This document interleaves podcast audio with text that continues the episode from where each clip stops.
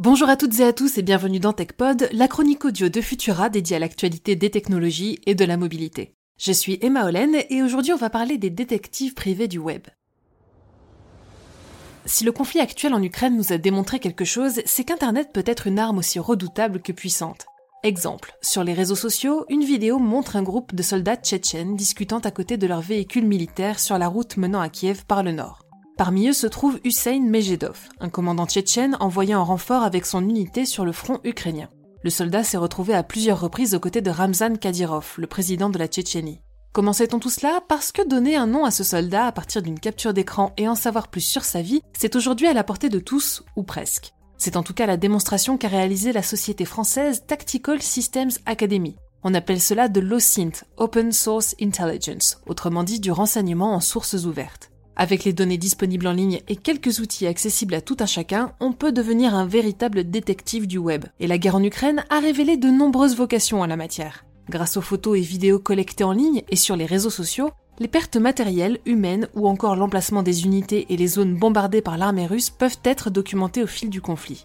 Et avec des milliers de petites mains prêtes à travailler de conserve partout sur la planète, la démarche n'a pas tardé à démontrer son potentiel.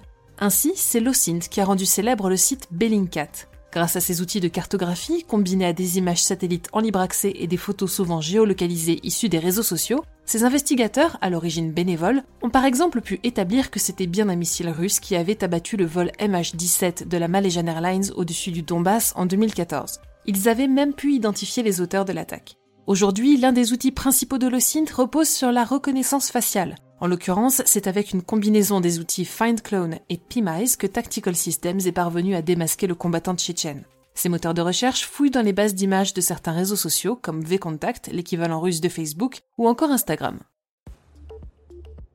Alors on pourrait dire, ok, cool, mais qu'est-ce que ça change de savoir que la personne sur cette vidéo s'appelle Hussein Mejedov eh bien, ça change que ces individus savent qu'ils sont regardés. Et à l'heure où la Cour internationale de justice enquête sur les crimes de guerre, la surveillance globale de leurs agissements fait une grosse différence pour ces criminels potentiels ou avérés. Certains de ces outils sont déjà utilisés par les services de renseignement ou de police des États. C'est notamment le cas de Clearview, un logiciel américain de reconnaissance faciale dont une licence gratuite vient d'ailleurs d'être donnée à l'armée ukrainienne. Il pourrait servir aux militaires ukrainiens à identifier des agents russes infiltrés au checkpoint ou encore à réunir des réfugiés séparés de leur famille. Ces outils permettent aussi d'éviter certains actes de propagande. Dernièrement, un média ukrainien prétendait qu'un pilote russe capturé par l'armée ukrainienne avait été identifié sur une photo aux côtés de Vladimir Poutine et Bachar al-Assad en Syrie en 2017. En utilisant plusieurs outils de reconnaissance faciale, Bellingcat a conclu qu'il ne s'agissait pas de lui, même s'il y avait une grande ressemblance. Et ne nous y trompons pas, la lutte contre la désinformation jouera un rôle crucial dans cette guerre d'un nouveau genre. Pour ne rien manquer de l'actualité technologique et scientifique, je vous invite à nous retrouver sur vos apodios préférés et à vous abonner à Fil de Science et pourquoi pas nos autres podcasts. Aujourd'hui, je vous invite à découvrir notre dernier épisode de Bête de Science où Gabi Fabresse vous parlera de l'intelligence du dauphin.